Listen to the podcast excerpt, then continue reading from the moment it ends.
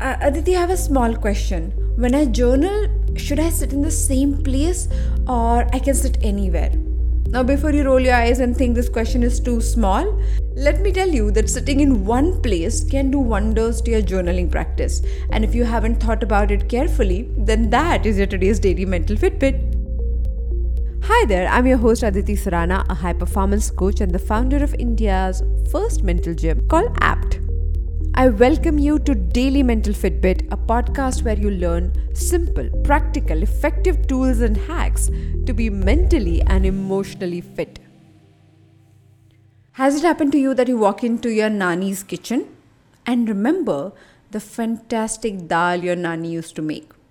Your nani does not cook anymore, but the lingering taste of that dal is still alive. Or do you remember that little corner where you and your best friend used to go and eat Kala Khatta Gola? Now the Kala Khatta Gola is not there, and your best friend and you have not met in many years. But still, every time you pass by that corner, you think and almost long for that Kala Khatta Gola. Oh, so Aditi, are you saying that spaces hold memories? And stepping into that space over and over again means reliving that memory all over again.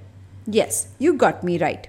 So now think about your journaling practice. If you decide to journal in the same place every single day, some days you're enthusiastic about journaling. You wake up with a lot of energy, and other days you don't feel that way. You feel as if you are not in a mood of writing today, or there's too much of work. Can I sleep for one more hour, please? Or you also wonder, what's the point? Like, you know, I, I, I think what I think. I don't have to do this physical journaling and all.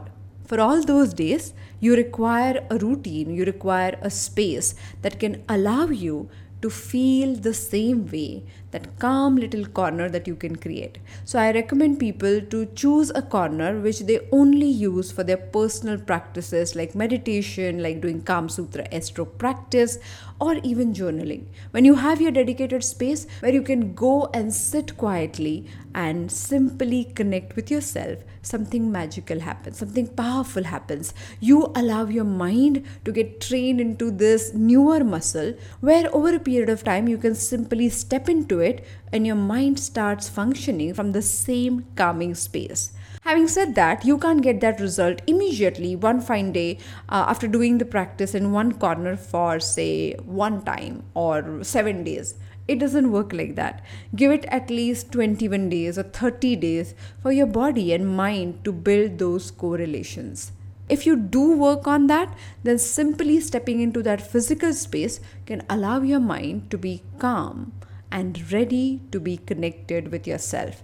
This process takes time, but once you build those connections, you grow like a tree every day, little by little, and continuously moving to the next level of your awareness, calmness, and high performance. So if you haven't thought about it, if you do not have a corner, create one. All it takes is little cushion, little wall, or one chair on your dining table. You don't have to make it complicated. Keep it simple, but be consistent. Give it a shot and let me know how you feel about it. More such conversations on Daily Mental Fitbit to claim your mental fitness right away. Thank you so much for joining me today on Daily Mental Fitbit.